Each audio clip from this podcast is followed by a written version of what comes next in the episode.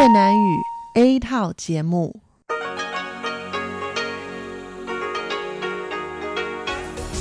Đây là Đài Phát thanh Quốc tế Đài Loan RTI.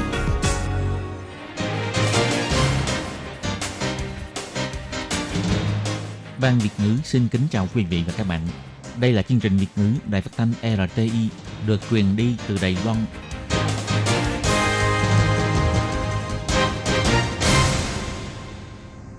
Thúy Anh xin kính chào quý vị và các bạn. Chào mừng các bạn cùng đến với chương trình phát thanh của Ban Việt ngữ, Đài phát thanh quốc tế RTI ngày hôm nay. Kính thưa quý vị và các bạn, hôm nay là Chủ nhật, ngày 15 tháng 3 năm 2020, tức nhằm ngày 22 tháng 2 năm canh tí. Chương trình hôm nay gồm các nội dung chính như sau. Mở đầu là phần tin tức quan trọng trong tuần vừa qua, kế đến là các chuyên mục tủ kính sinh hoạt, góc giáo dục và kết thúc là chuyên mục nhịp cầu giao lưu. Trước hết, xin mời quý vị và các bạn cùng đón nghe bản tóm tắt các mẫu tin quan trọng trong tuần vừa qua. Ông Ngô Chu Nhiếp nói, hiện nay mối quan hệ giữa Đài Loan và 15 nước đồng minh ổn định. Bộ trưởng Bộ Giao thông cho biết, công tác phòng chống dịch bệnh của Đài Loan giành được khẳng định sẽ trở thành thương hiệu quốc gia để quảng bá du lịch trong tương lai. Đài Loan tặng 330 tấn gạo cho Eswatini. Trong môi trường máy lạnh, COVID-19 có thể lây truyền ở khoảng cách 4,5 mét. Bộ Kinh tế tuyên bố bắt đầu từ ngày 12 tháng 3 mở cửa xuất khẩu khẩu trang vải dệt kim hoặc vải dệt thoi không sử dụng tấm lọc. 9 giờ sáng ngày 12 tháng 3 mở cửa bán khẩu trang trực tuyến, cước phí vận chuyển là 7 đài tệ. Nhập cảnh Israel phải tự cách ly tại nhà, Bộ Ngoại giao nói công dân Đài Loan nên xem xét trước khi đi Israel. Và sau đây mời các bạn cùng lắng nghe nội dung chi tiết của bản tin ngày hôm nay. Ngày 9 tháng 3, lúc trả lời chất vấn tại Viện Lập pháp nhằm vào mối quan hệ giữa Đài Loan với 15 nước đồng minh, ông Ngô Chiêu Nhiếp cho biết, ngoài Tòa Thánh Vatican ra, hiện nay không cần phải đặc biệt quan ngại. Và vừa qua, Bộ trưởng Bộ Ngoại giao của Tòa Thánh Vatican có buổi hội đàm với Ngoại trưởng Trung Quốc tại Đức.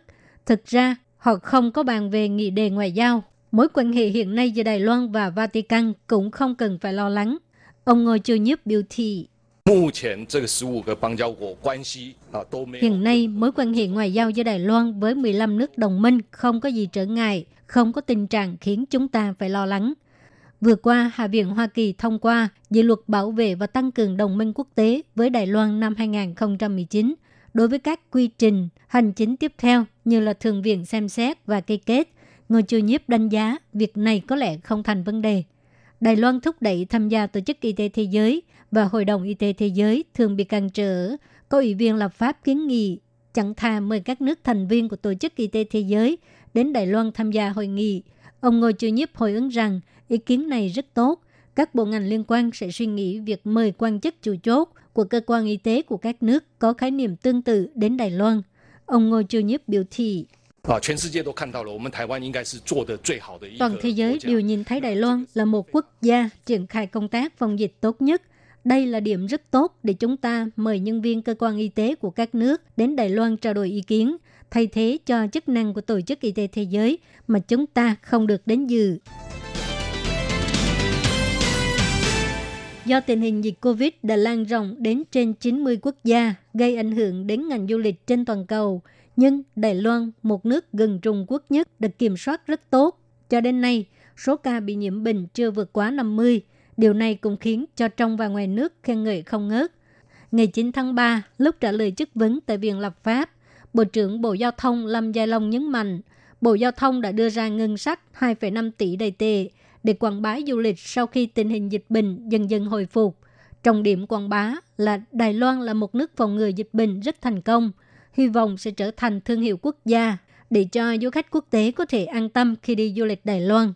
Ông Lâm Gia Long biểu thị, sự tiếp thị, tuyên truyền sau khi dịch bệnh lăn xuống là dự án trợ cấp quảng bá du lịch trong nước với ngân sách 2 tỷ đầy tệ, còn với phần tiếp thị quốc tế cũng nhắm vào năm thị trường lớn, đưa ra ngân sách 500 triệu đầy tệ để cho toàn thế giới có thể hiểu được rằng Đài Loan là hòn đảo xinh đẹp và có thể yên tâm nhất khi đi du lịch tại đây. Tôi tin rằng sự thành công trong công tác phòng dịch sẽ trở thành thương hiệu quốc gia để phát triển du lịch trong tương lai.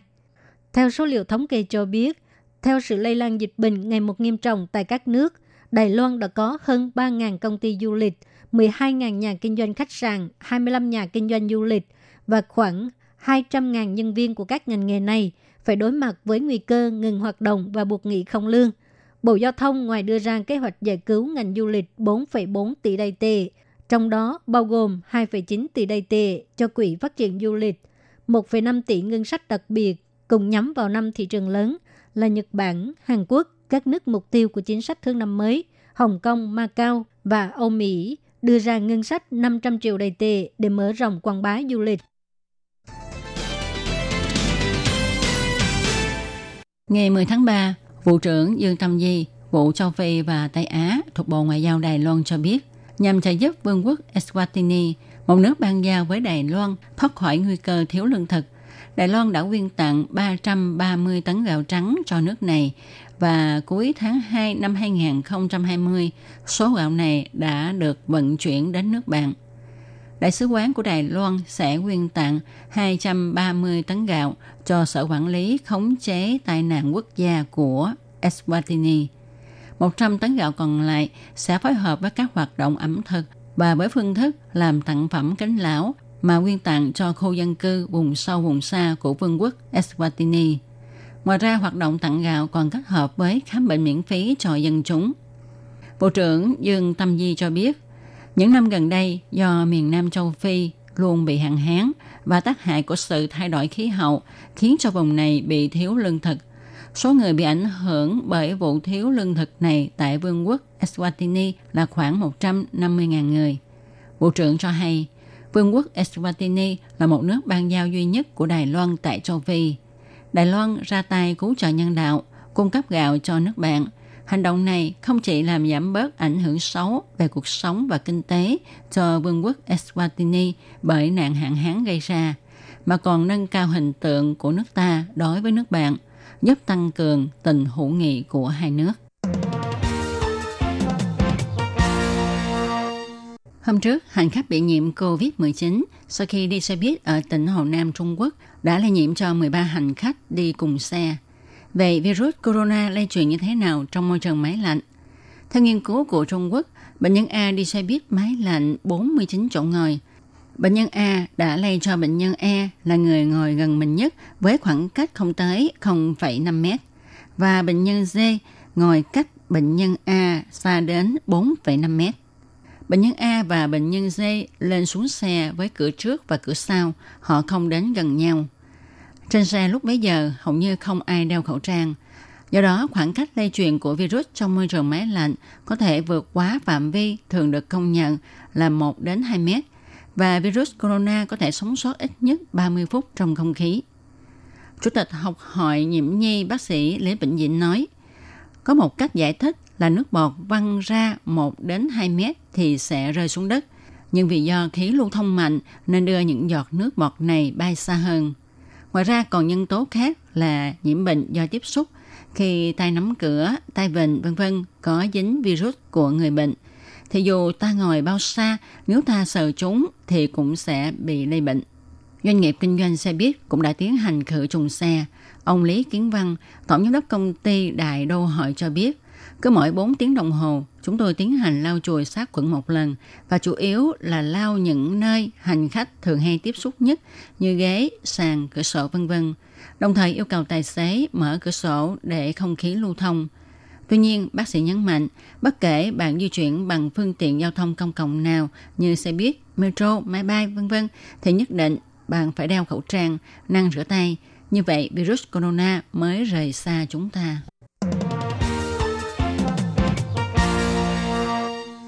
Để đối phó với dịch viêm phổi COVID-19, Bộ Kinh tế trước kia tuyên bố sẽ hạn chế xuất khẩu khẩu trang cho tới ngày 30 tháng 4.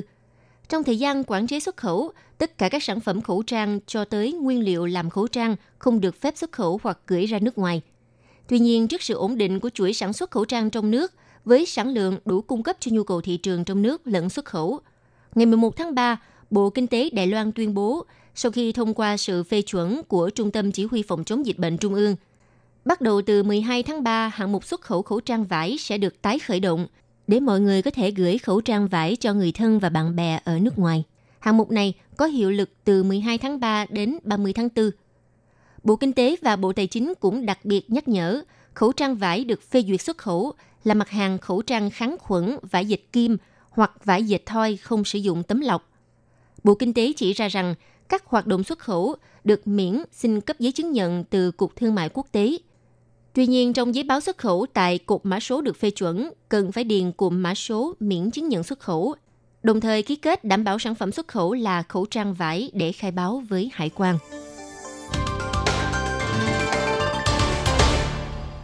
Cơ chế mua khẩu trang bằng tên thật phiên bản 2.0 sẽ chính thức được thực thi bán khẩu trang trực tuyến vào lúc 9 giờ sáng ngày 12 tháng 3. Cơ chế này hứa hẹn sẽ mang lại sự thuận tiện cho người dân trong việc mua khẩu trang phòng chống dịch bệnh.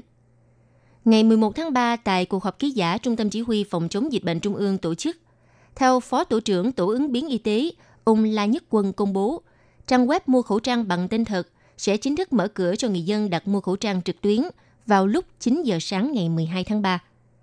Còn về chi phí vận chuyển 7 đồng đài tệ cho một lần vận chuyển liệu có hợp lý không? Ông La Nhất Quân giải thích cho biết, chi phí 7 đài tệ bao gồm phí vận chuyển từ nhà máy đến cho trung tâm vận chuyển của cửa hàng tiện ích. Rồi từ trung tâm này sẽ chuyển khẩu trang đến cho tất cả các chi nhánh của bốn thương hiệu cửa hàng tiện ích lớn trong nước, bao gồm cả chi phí đóng gói và nhân công. Còn về vấn đề sau này liệu có áp dụng quy định mua khẩu trang gửi về tận nhà hay không, theo Trung tâm Chỉ huy Phòng chống dịch bệnh Trung ương cho biết, cần thời gian để xem xét.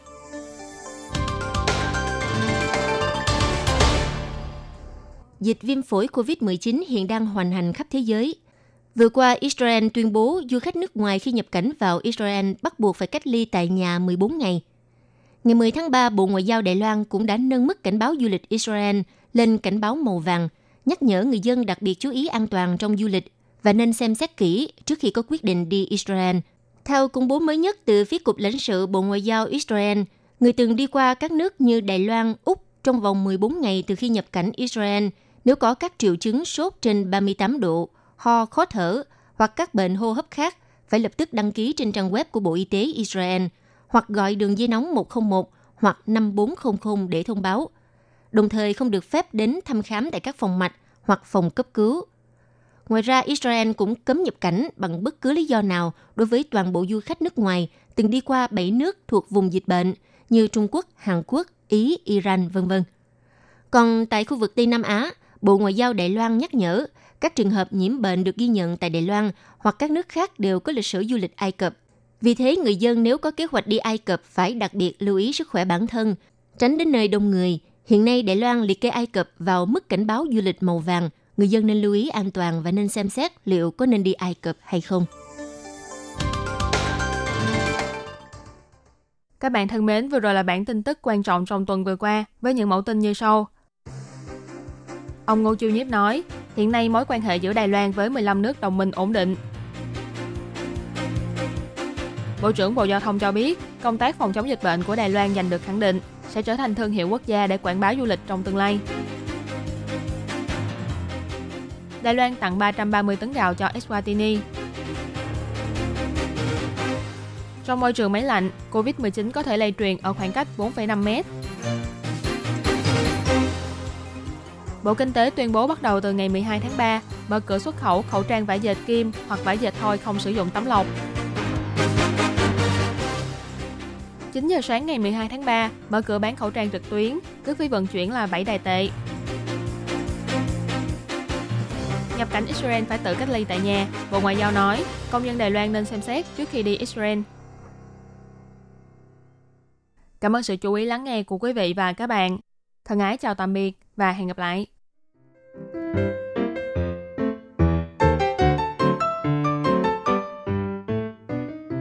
Quý vị và các bạn thính giả thân mến, chương trình phát thanh tiếng Việt của Đài Phát thanh Quốc tế Đài Loan RTI được truyền thanh 3 buổi tại Việt Nam, mỗi buổi phát 1 tiếng đồng hồ buổi phát chính vào lúc 6 giờ đến 7 giờ tối hàng ngày giờ Việt Nam qua tần số SW 9425 kHz với sóng dài 31 m.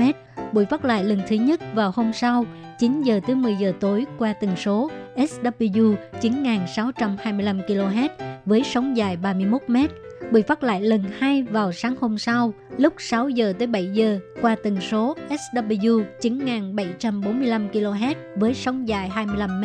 Sau đây xin mời quý vị và các bạn tiếp tục đón nghe nội dung chương trình hôm nay.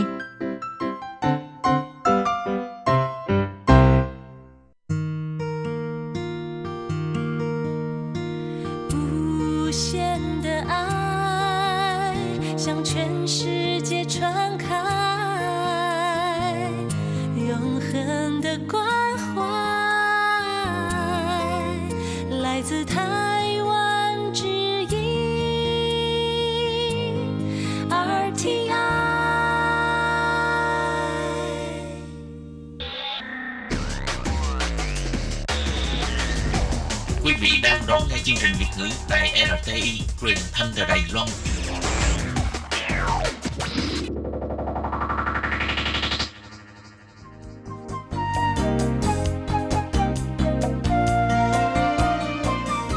Chào mừng quý vị và các bạn đến với chuyên mục Tủ kính sinh hoạt, gồm những thông tin liên quan đến đời sống thường ngày.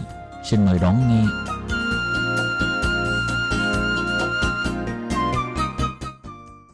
Các bạn thân mến, Hải Ly xin chào các bạn. Hoan nghênh các bạn đến với chuyên mục tủ kính sinh hoạt do Hải Ly biên tập và thực hiện. Thưa các bạn, hiện nay dịch viêm phổi cấp do virus corona chủng mới COVID-19 đã lan rộng ra 89 quốc gia trên toàn cầu.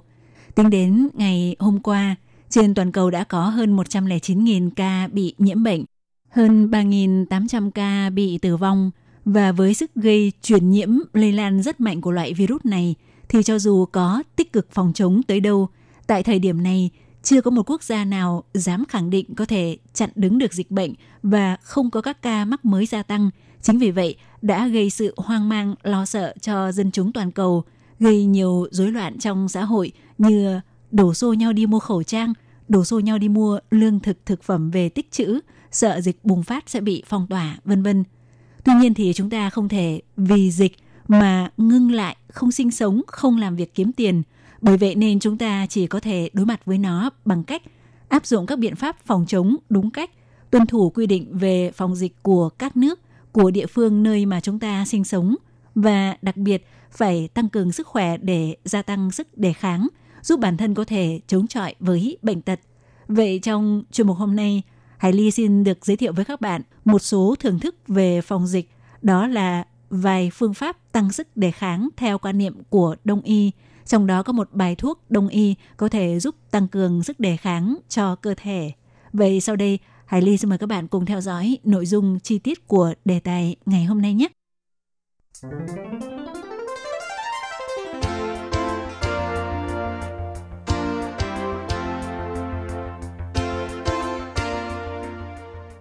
Thưa các bạn, thì trong tình hình dịch viêm phổi COVID-19 đang hoành hành trên toàn cầu như hiện tại, theo quan điểm của Đông y rất chú trọng đến sự cộng sinh và sự cân bằng giữa môi trường bên trong với bên ngoài.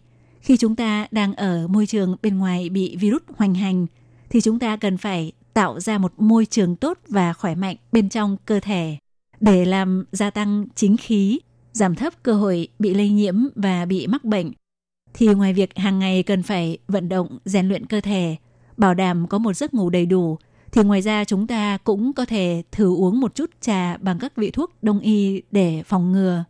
Thưa các bạn, thì bởi vì virus corona xin quan trọng bình tú gây ra bệnh viêm phổi COVID-19 vừa có nhiều sự đột biến lại rất ngoan cố, hiện nay chưa có thuốc đặc trị Do vậy, theo quan điểm đông y là phải duy trì sự cân bằng giữa môi trường bên ngoài và bên trong cơ thể. Theo trưởng phòng khám đông y Tân Thế Giới ở Cao Hùng, bác sĩ Quách Chiết Trương phân tích rất nhiều nghiên cứu về đông y của Trung Quốc đối với virus corona chỉ ra rằng virus của dịch bệnh lần này, theo cách nói của đông y là thiên về triệu chứng có tính thấp, tức ẩm. Ví dụ như có những triệu chứng viêm đường ruột như sốt với nhiệt độ không quá cao – tức ngực và ói mửa.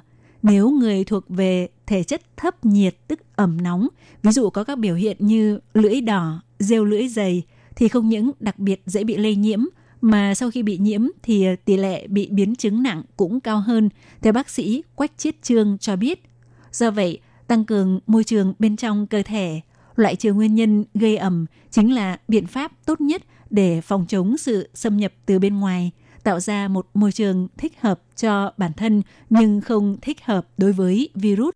Theo bác sĩ Quách Chiết Trương cho rằng, thông qua sự điều chỉnh môi trường từ trong cơ thể ra đến bên ngoài, thì có thể duy trì khả năng miễn dịch ở trạng thái tốt nhất, không dễ chịu sự uy hiếp đe dọa của virus. Thì bác sĩ đông y khuyến cáo các phương pháp phòng dịch điều chỉnh môi trường như sau. Phương pháp thứ nhất là duy trì độ ẩm và nhiệt độ phù hợp trong nhà. thì ờ, virus corona có thể tồn tại tốt dưới nhiệt độ thấp nhưng không chịu được nhiệt độ cao. Còn cơ thể con người thì ờ, lại ngược lại, nhiệt độ quá thấp sẽ làm giảm khả năng miễn dịch. Do vậy khuyến cáo nhiệt độ và độ ẩm trong nhà phải điều chỉnh ở mức phù hợp. Khi có đợt không khí lạnh thì bác sĩ Quách sẽ điều chỉnh nhiệt độ trong phòng khám ở khoảng 25 độ C, độ ẩm trong khoảng 55%, không những cảm thấy ấm áp, khô ráo, mà cũng có thể làm tăng khả năng kháng khuẩn, chống bệnh tật. Phương pháp thứ hai là nên hạn chế ăn đồ chiên và đồ ngọt. Thưa các bạn thì à, ăn uống sẽ làm ảnh hưởng đến độ ẩm của cơ thể. Nếu có thể chúng ta nên ăn nhiều hơn một số loại gia vị như gừng sống, cà ri, thì là vừa khử ẩm lại có thể giúp làm tăng sức đề kháng. Ngoài ra cũng cố gắng hạn chế ăn đồ ngọt bởi vì theo đông y cho rằng đồ ngọt ăn nhiều sẽ gây tổn thương đối với chức năng tỳ vị, tức hệ tiêu hóa, khiến độ ẩm trong cơ thể không thể thoát ra ngoài được, sẽ gây viêm niêm mạc. Đồ chiên dầu cũng vậy, thậm chí sẽ gây táo bón. Một ngày mà không đi đại tiện được sẽ làm gia tăng tình trạng ẩm thấp của cơ thể. Theo bác sĩ Quách Chiết Trương nhắc nhở, ngoài việc ăn ít đồ chiên dầu và đồ ngọt, thì cũng nên lưu ý việc hàng ngày có thể đi đại tiện đều đặn dễ dàng. Phương pháp thứ ba là thường xuyên rửa tay, đeo khẩu trang thì để giảm bớt rủi ro virus tìm đến chúng ta. Theo đông y cho rằng, việc thường xuyên rửa tay và đeo khẩu trang cũng là những điều thiết yếu để bảo vệ cơ thể.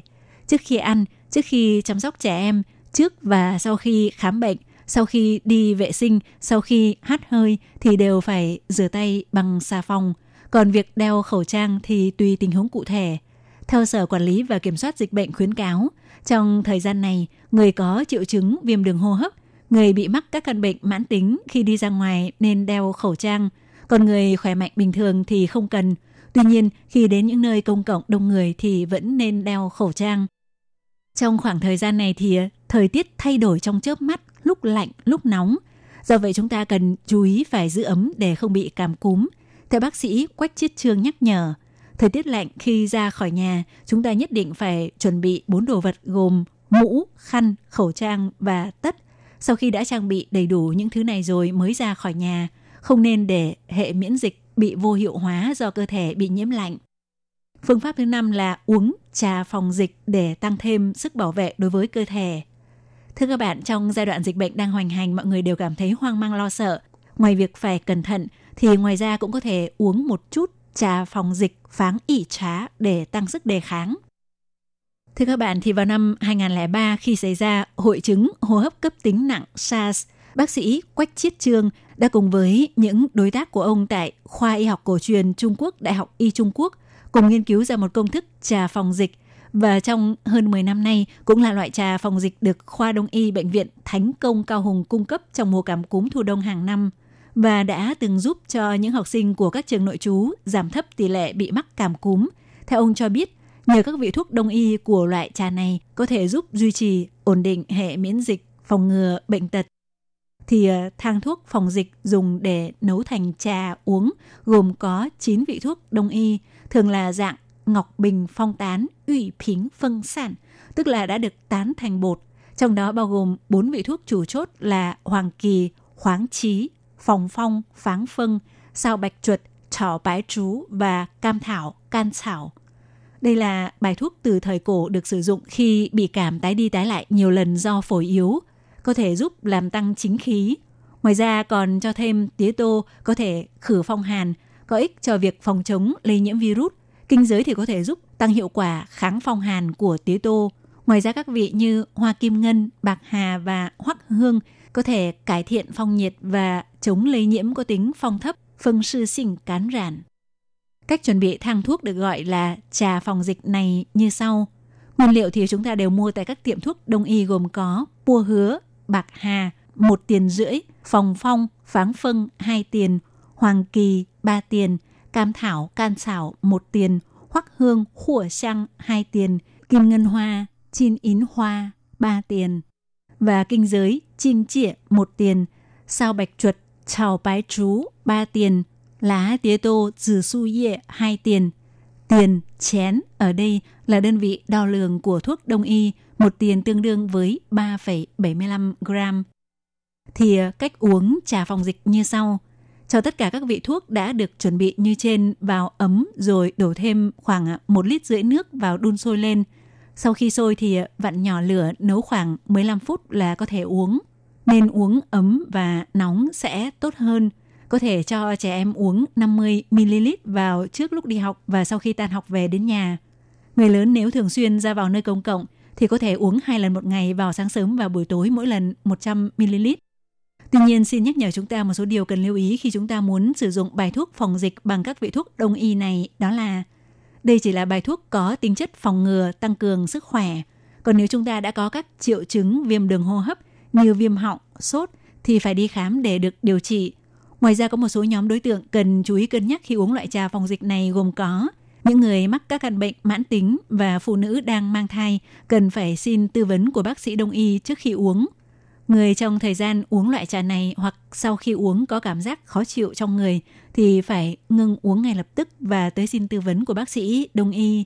Những người đang uống các loại thuốc khác, trong đó gồm cả thuốc đông y và thuốc tây thì cần phải uống cách sau khoảng 30 phút thì loại trà này sẽ phát huy rất tốt tác dụng giúp tăng cường khả năng miễn dịch. Các bạn thân mến, trong chương mục tủ kính sinh hoạt hôm nay, Hải Ly đã giới thiệu với các bạn một số phương pháp tăng cường sức đề kháng cho cơ thể theo quan niệm của Đông y để giảm bớt nguy cơ bị lây nhiễm dịch COVID-19 hiện đang hoành hành và lan rộng tại nhiều nước trên thế giới. Hải Ly cũng hy vọng tất cả mọi người hãy luôn bình tĩnh, tìm hiểu kỹ các thông tin về phòng chống dịch bệnh và cố gắng duy trì một nếp sinh hoạt lành mạnh để tự bảo vệ bản thân.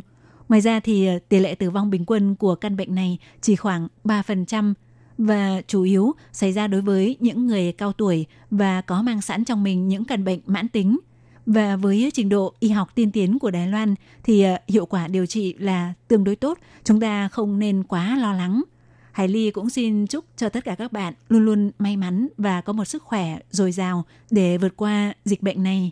Và đặc biệt Hải Ly nghĩ rằng chúng ta không cần phải quá hoang mang lo lắng và có những hành động ví dụ như là đi mua thật nhiều hàng về để tích trữ bởi vì ờ, với năng lực của Đài Loan thì ờ, bất kể là về vấn đề phòng dịch hay ờ, vấn đề điều tiết các mặt hàng nhu yếu phẩm thì chắc chắn sẽ làm rất tốt và có thể hoàn toàn đáp ứng được nhu cầu tiêu dùng của người dân. Do vậy chúng ta không cần phải lo lắng và có những cái việc làm như vậy.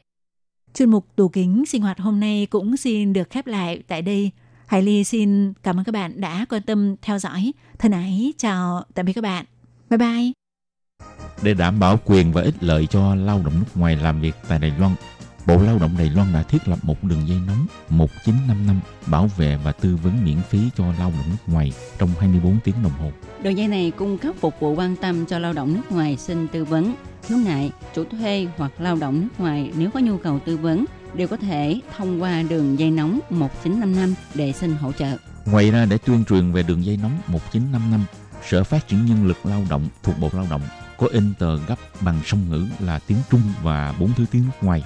Thì bốn thứ tiếng đó bao gồm tiếng Trung và tiếng Anh, tiếng Trung và tiếng Indonesia, tiếng Trung và tiếng Thái, tiếng Trung và tiếng Việt Nam. Lao động nước ngoài chủ thuê và người dân có thể xin tờ gấp để tìm hiểu. Các bạn lao động nước ngoài xin tư vấn khiếu nại khi có nhu cầu, hãy sử dụng đường dây nóng 1955 để xin hỗ trợ. Sở Phát triển Nhân lực Lao động quan tâm bạn Sở Phát triển Nhân lực Lao động trực thuộc Bộ Lao động thành lập trung tâm tuyển mộ lao động trực tiếp nhằm hỗ trợ chủ thuê làm thủ tục thuê lao động nước ngoài. Đồng thời còn có các hạng mục phục vụ gồm có tư vấn bằng tiếng nước ngoài, nhận và chuyển hồ sơ liên quan việc thuê lao động nước ngoài đến các đơn vị thẩm định. Lao động nước ngoài có thể tiếp tục gia hạn ở lại làm việc tại Đài Loan sau khi mãn hợp đồng lao động trung tâm tuyển mộ lao động trực tiếp hỗ trợ chủ thuê làm thủ tục tuyển dụng lao động. Ngoài ra, trung tâm còn nhận nghiệp vụ chuyển đổi chủ thuê, vân vân. Miễn phí phục vụ, tiết kiệm thời gian, thủ tục đơn giản. Xin vui lòng liên hệ trung tâm tuyển mộ lao động trực tiếp là người bạn đồng hành của bạn. Đường dây phục vụ tư vấn 02 6613 0811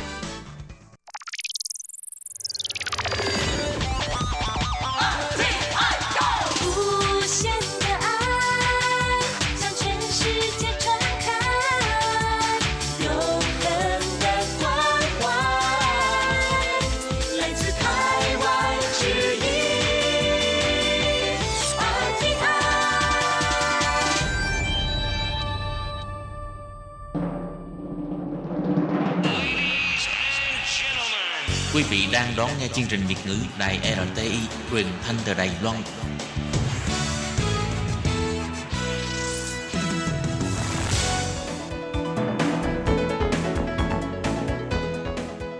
Chào mừng các bạn đến với chuyên mục Góc giáo dục do Khiết Nhi và Lệ Phương cùng thực hiện.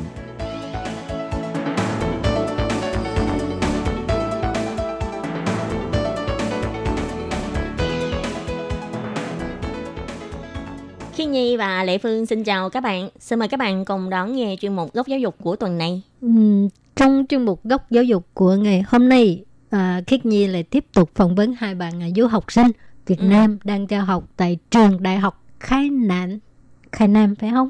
Đúng rồi. Đố chị Lệ Phương biết là hai bạn này học ở ngành nào? Tiếng Hoa ứng dụng. Sao chị Lệ Phương biết hay vậy? Hồi nãy có người nhắc Lệ Phương đó. ừ. Thì hai bạn này cũng đã chia sẻ rất là nhiều cái kinh nghiệm mà khi hai bạn này học tập tại Đài Loan. Vậy thì Khiết Nhi nghĩ hay là mọi người hãy bắt đầu cùng nghe buổi trò chuyện giữa Khiết Nhi với hai bạn đó là bạn Ly và bạn Linh để cùng lắng nghe về những chia sẻ của hai bạn các bạn nhé.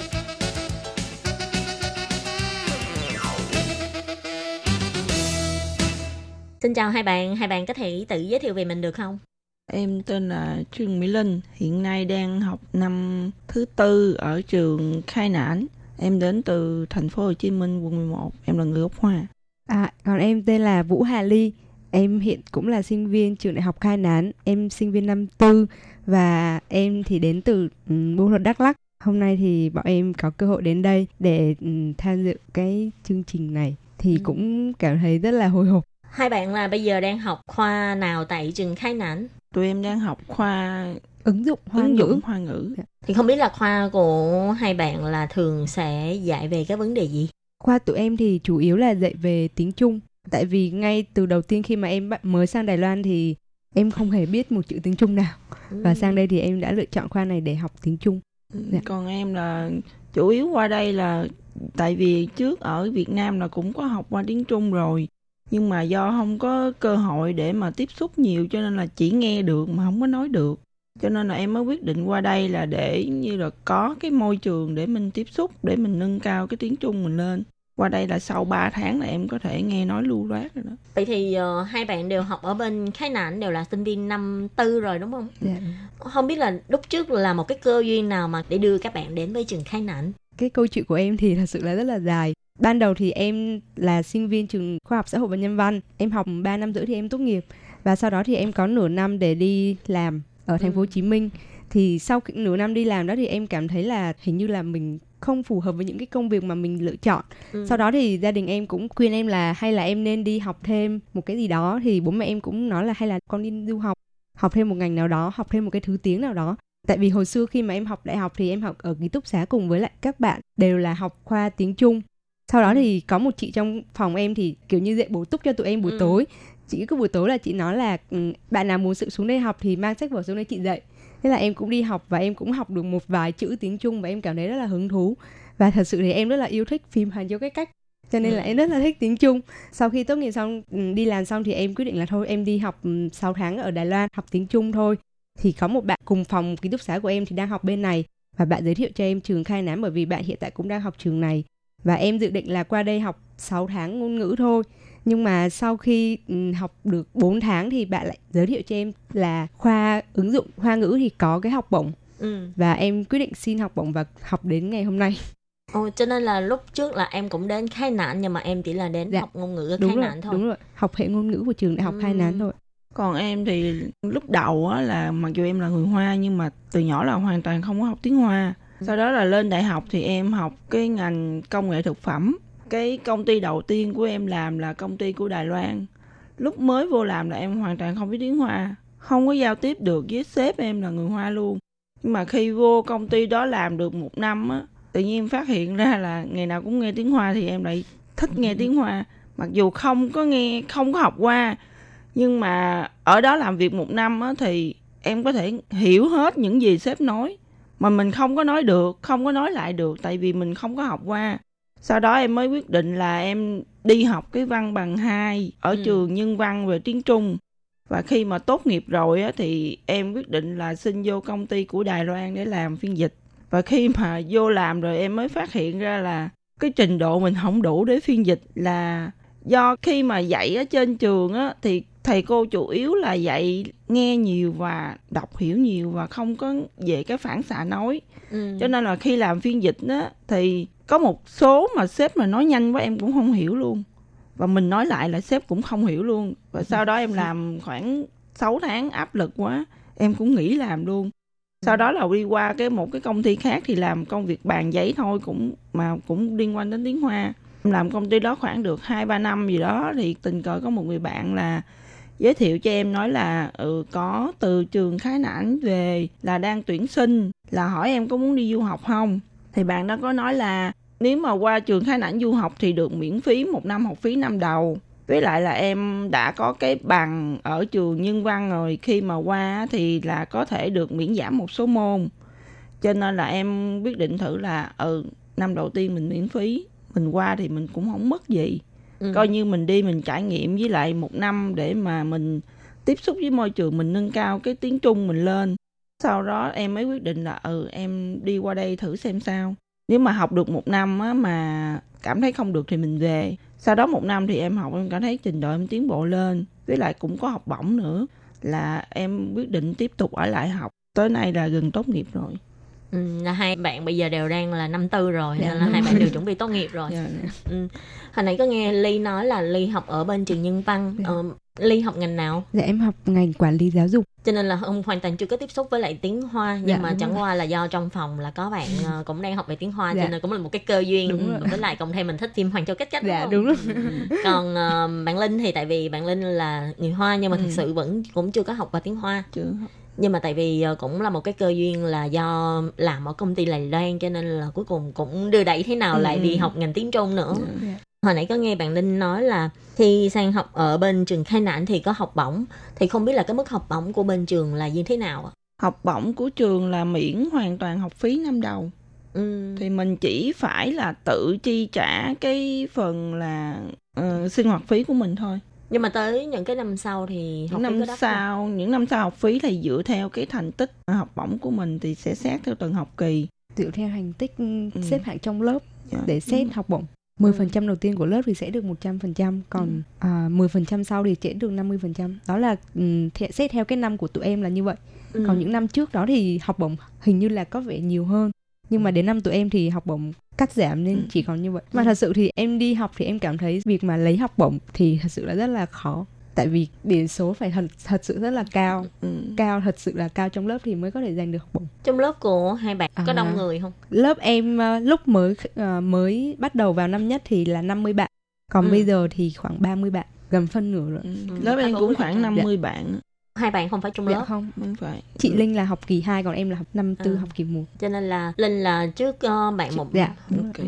có 4 lớp 4 4A và 4B Ừ. em là học kỳ mùa thu còn ly là học kỳ mùa xuân Dạ.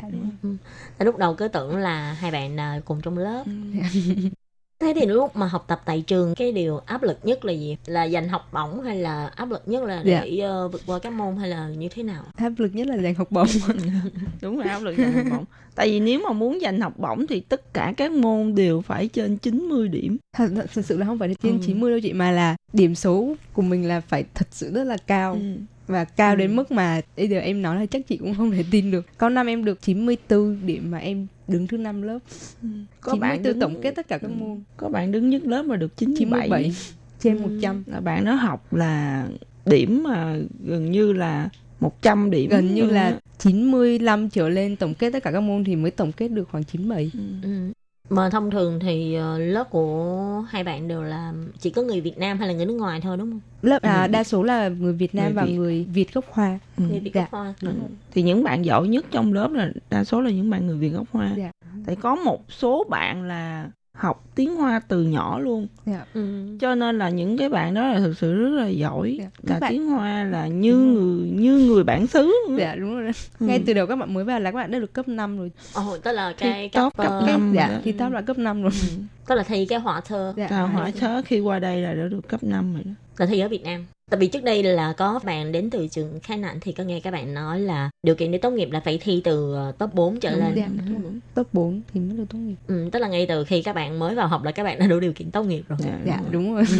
thì mấy bạn mới qua đây chắc để trải nghiệm gì đó tại vì tiếng Trung đã quá giỏi rồi Nhưng mà khi học chung với lại các bạn giỏi tiếng Trung như thế thì ờ, hai bạn có cảm thấy áp lực không? Tại vì như thế thì có thể mình học thế nào cũng rất là khó theo được. lần cái ngày đầu tiên mà em nhập học có nhiều bạn sao bạn nói chuyện với cô giáo em ạ em ngạc nhiên kiểu ơi, sao bạn nói tiếng Trung giỏi như vậy mà bạn đi học khoa này tại vì em cảm nhận như là khoa này là khoa mà bắt đầu dạy tiếng Trung cho các bạn chưa biết tiếng Trung sau em Ừ. cũng cảm thấy chết rồi không biết mình có học kịp hay các bạn hay không nhưng mà hiện tại đến năm tư này thì em thấy là quan trọng là mình chăm chỉ và gần cù thì mình sẽ theo kịp các bạn. Đa số các bạn học nhận được học bổng trong lớp em toàn là người Việt không có bạn nào người Việt gốc Hoa hết. Còn em thì cảm thấy tiếc cho mấy số bạn đó tại vì những bạn đó là tiếng Trung đã quá giỏi rồi. Nếu mà học cái khoa này cũng giống như là mình người Việt mình đi học tiếng Việt vậy. Dạ đúng rồi. Thấy nó phí đi.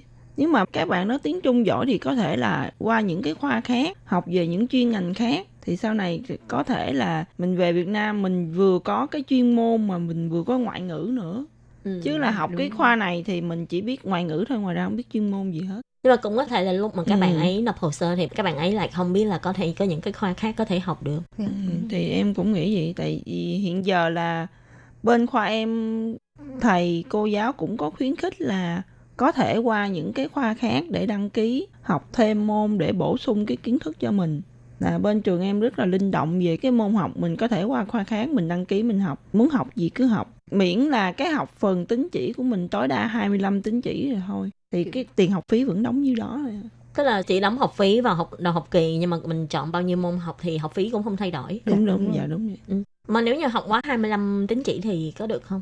Em nghĩ là được. Trường em là có dạng là học xoang chủ siêu hoặc là Ừ. học phù si. Phù si đúng rồi Thì kiểu dạng như hai cái các bạn sẽ đăng ký học như vậy và các bạn có thể chọn những cái môn của khoa khác. Và sau khi tốt nghiệp thì nếu mà học xoang chủ siêu thì các bạn sẽ có hai bằng đại học hoặc là nếu mà học phù si thì sẽ được đóng một cái dấu chứng nhận trên bằng tốt nghiệp Là có đi là học có đi học thêm. khoa khác Ừ, dạ.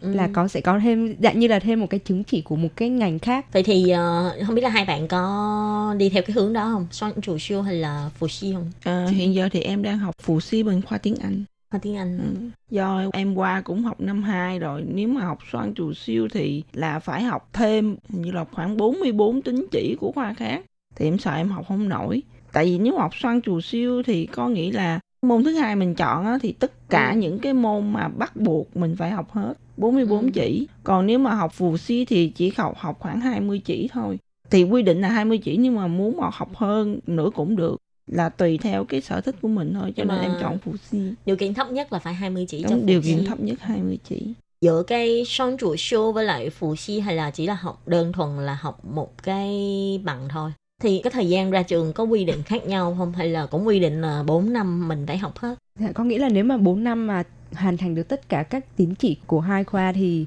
sẽ được tốt nghiệp còn nếu mà không thì có thể GMP GMP Ừ. thì trong vòng à, 7 năm nếu mà học xoang trù siêu hoặc là phù si mà GMP thì có thể 7 năm còn nếu mà bình học đại học bình thường thì chỉ được 6 năm Ừ. dạ. Ly là đang học cái à thạc còn sĩ em thì nữa. là học Ly. hệ ù nền ý quan là cũng chuyển từ bên ờ, đại học mà lên thẳng lên thạc sĩ dạ nhưng mà học hệ 5 năm là có vừa bằng đại học vừa bằng thạc sĩ tức là mình học thêm thế thì lúc mình mình đóng học phí thì cái mức học phí nó có cao hơn hay không hay là vẫn giống nhau ạ? Em học phù si thì học phí vẫn như đó.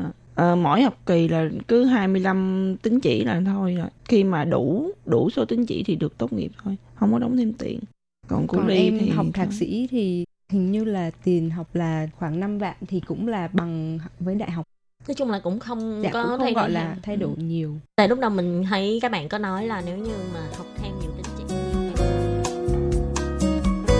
Các bạn thân mến, buổi trò chuyện giữa Khiết Nhi với hai bạn Linh Ly còn rất là dài nha, nhưng mà vì thời lượng của chương trình có hạn cho nên xin tạm dừng ngang đây. Tuần sau các bạn nhớ tiếp tục đón nghe nha. Bye bye. bye bye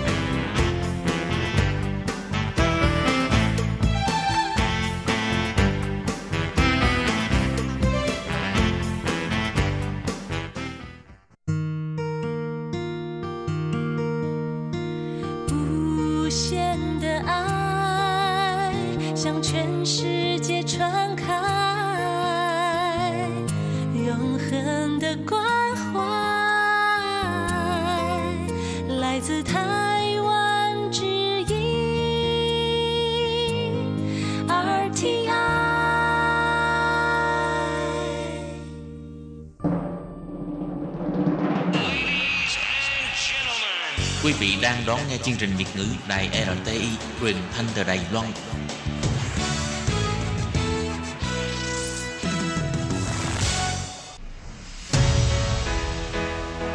Tố Kim, Tường Vi, chào mừng các bạn đến với chuyên mục Nhịp cầu giao lưu. Mong rằng tiết mục này Là nơi chia sẻ tâm tư tình cảm của mọi người, thắt chặt mối thân tình giữa các bạn với chúng tôi. Love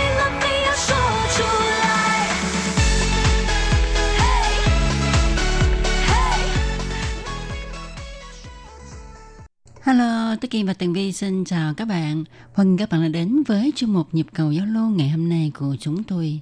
Vâng thưa các bạn, bây giờ thì Tường Vi và Tố Kim đang ở trong phòng thu âm và à, bên tay là hai ly cà phê. Ừ. Để chi biết không? Để vừa nhâm nhi cà phê, vừa đọc bài viết của anh Xuân Triển gửi tới cho ban Việt ngữ. Vâng, và hôm nay chúng tôi nhận được bài phóng sự của anh Phạm Xuân Triển đóng góp cho chương mục Nhịp cầu giao lưu với đề tài Miền quê yêu dấu. Và sau đây xin mời à, quý vị và các bạn cùng lắng nghe bài viết Miền quê yêu dấu tác giả Phạm Xuân Triển. về tới đầu làng con chim sáo nhỏ hót vang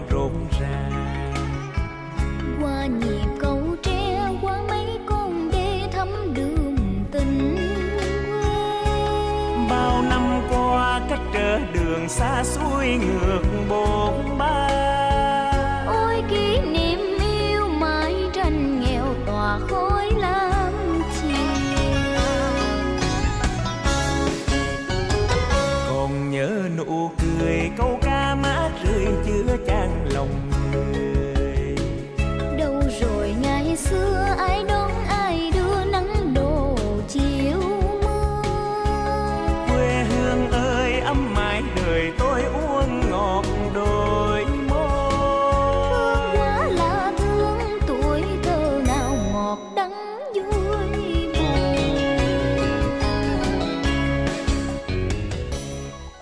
Giai điệu hình bóng quê nhà từ chiếc radio của bác Tài mỗi lúc càng thêm ngọt ngào, sâu lắng khi chiếc xe khách từ thành phố Hồ Chí Minh về đến Tam Bình, Vĩnh Long cũng đã khá trưa.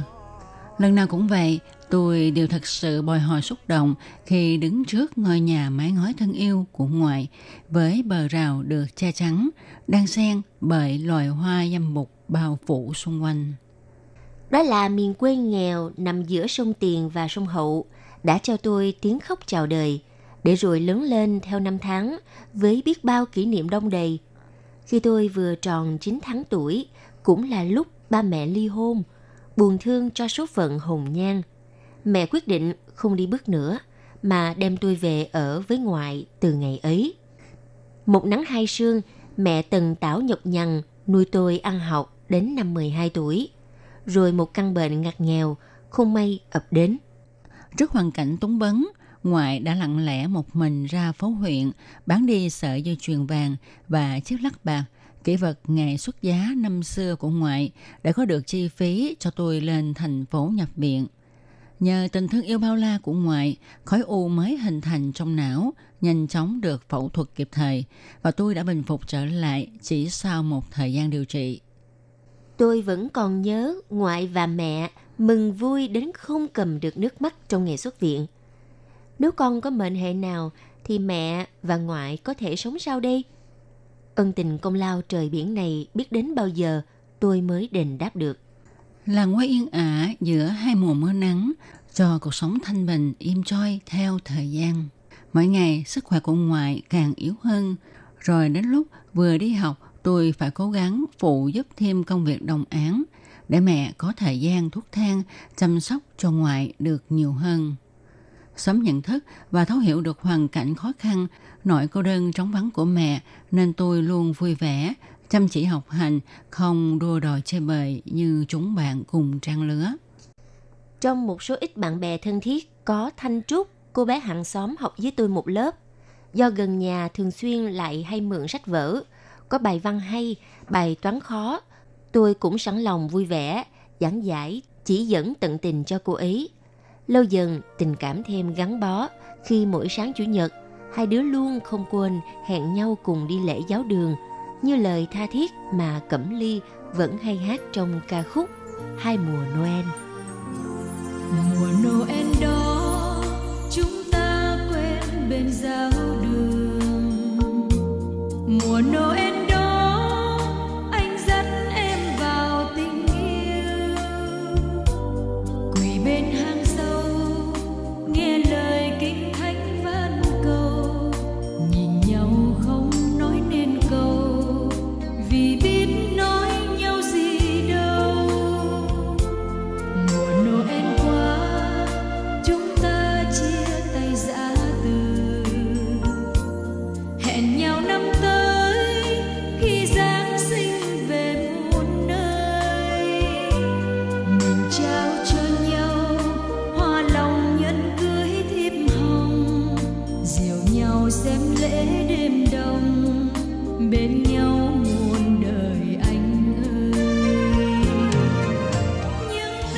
Rồi sau một mùa Giáng sinh, nắm tay ngập ngừng chưa kịp ngỏ lời thổn thức từ trái tim đang bắt đầu sao xuyến rung động, thì Thanh Trúc đã từ biệt theo gia đình sang định cư ở Úc.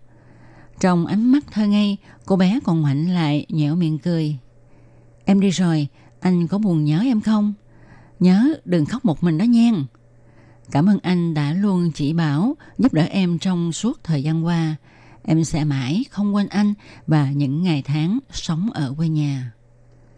Tôi bàng hoàng ngẩn ngơ bởi từ giờ đã phải chia xa cách biệt hình bóng người bạn gái hàng xóm thân quen bấy lâu cùng chia sẻ buồn vui, trêu đùa hay giận hờn.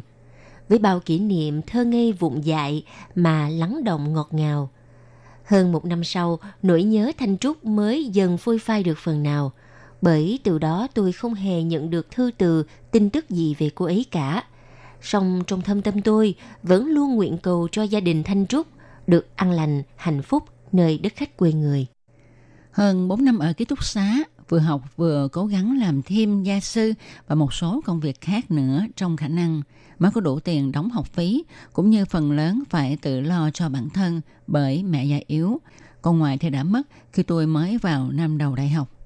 Sau khi ra trường, vì điều kiện phải công tác xa nhà, nhưng tôi vẫn luôn tranh thủ dành thời gian về thăm mẹ, nhất là ngày dỗ ngoại. Cho dù công việc có bận đến cỡ nào hay bất cứ lý do gì để tôi có thể vắng mặt được. Dẫu thời gian có thể xóa đi những khổ đau mất mát, nhưng tình cảm yêu thương, nghĩa nặng thâm ân của ngoại, của mẹ trong tôi vẫn mãi mãi đông đầy. Trong khói lam chiều, vệt nắng cuối trời đang tắt dần cho hoàng hôn bắt đầu buông xuống nơi làng quê tĩnh lặng. Đêm thao thức trăng trở, um ôm ấp hồi tưởng khoảng trời bình yên trong ký ức êm đềm. Hình bóng ngoại và mẹ vẫn mỉm cười đôn hậu, hiền từ nắm tay tôi trong giấc ngủ chập chờn. Tiếng gà gáy vang xa đã làm cho tôi tròn tỉnh. Trước ánh bình minh tràn trề sức sống, từng đàn chim bay lượn liếu lo gọi bầy, những con sóng nhấp nhô vỗ về, tiếng bìm biệp kêu vang khi nước lớn nước rồng. Dạo bước trên con đường làng thân quen ngày xưa, thường chạy nhảy, vui đùa cùng Thanh Trúc mọi lúc tan trường, với điệp khúc đầy kỷ niệm mà hai đứa vẫn hay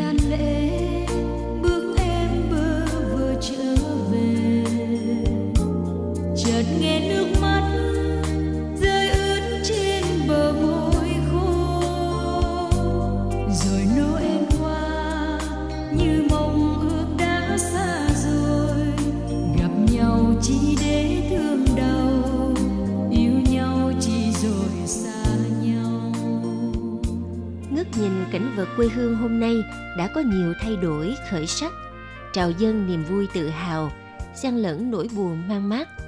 Trong làn gió nhẹ cuối thu hòa quyện bởi hương câu ngào ngạt, bay bổng với câu hò gợi nhớ quê hương, cất lên đâu đó mênh mang trên miền sông nước.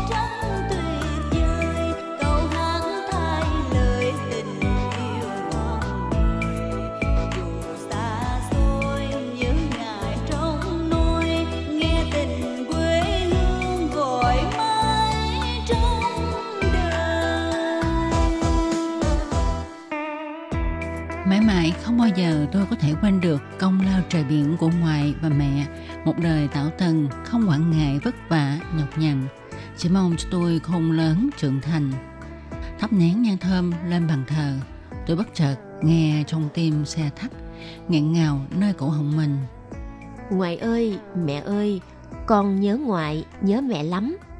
Đến giờ con phải đi đây, lần sau có dịp rảnh rỗi, nhất định con sẽ lại về thăm ngoại, thăm mẹ. Vẫy tay tạm biệt Vĩnh Long, chiếc xe buýt đã từ từ lăn bánh, để lại sau lưng khoảng trời quê hương đầy lộng gió. Mảnh đất chim rồng nơi ấy có bóng hình của ngoại, của mẹ và những người thân yêu vẫn luôn dõi theo, che chở cho tôi như những ngày còn thơ ấu. Tam Bình, Vĩnh Long, tháng 2 năm 2020, Xuân Triển thực hiện. Vâng thưa các bạn, vừa rồi là bài phóng sự miền quê yêu dấu của anh Xuân Triển. Vô cùng xúc động phải không nào chị Tố Kim? Ừ, đúng vậy. Thực sự là đã lâu lắm rồi, không có cái cảm giác bình yên, thanh thản khi mà mình ở dưới quê đúng không chị Tố Kim? Ừ, đúng vậy. Cảnh ờ, miền quê sông nước ha, rồi bóng dáng của ngoại, của mẹ, của nội ờ, rất là bình dị nhưng mà thật là thân thương và khiến cho chúng ta luôn nhớ mãi. Ừ. Và kỳ lắm nha, mỗi lần á mà đọc ờ, bài phóng sự của anh ờ, Xuân Triển là lúc nào Tường Vi với Tố Kim á hả cũng ờ, sụt sụt khóc hết trơn. Tố Kim và Tường Vi chắc là ờ, hơi bị mít ướt ha. Cứ mỗi lần vậy á mọi người thấy cái giọng của Tường Vi với Tố Kim tự dưng cái nghẹt mũi lại là biết rồi đó. Điều này cũng cho thấy là bài phóng sự của anh Xuân Triển rất là truyền cảm, cho nên người đọc cảm thấy xúc động vô cùng. Đúng rồi, à, làm cho Tường Vi với Tố Kim giống như là được ờ, trở về quê và trước mặt mình là bà ngoại và mẹ vậy đó. Vâng thì các bạn, bài phóng sự miền quê yêu dấu của anh Phạm Xuân Triển thật sự là rất là có ý nghĩa và hy vọng rằng á, sau này sẽ tiếp tục nhận được những bài phóng sự hay của anh Xuân Triển nha. Ừ, một lần nữa Tố Kim và Tường Vi cảm ơn anh đã cho Tố Kim và Tường Vi một vé về với tuổi thơ, về với quê ngoại. Vâng và chuyên mục ngày hôm nay xin tạm dừng tại đây. Rất cảm ơn sự chú ý đón nghe của các bạn và xin chúc cho các bạn, chúc cho anh Xuân Triển một ngày mới thật vui. Cảm ơn các bạn.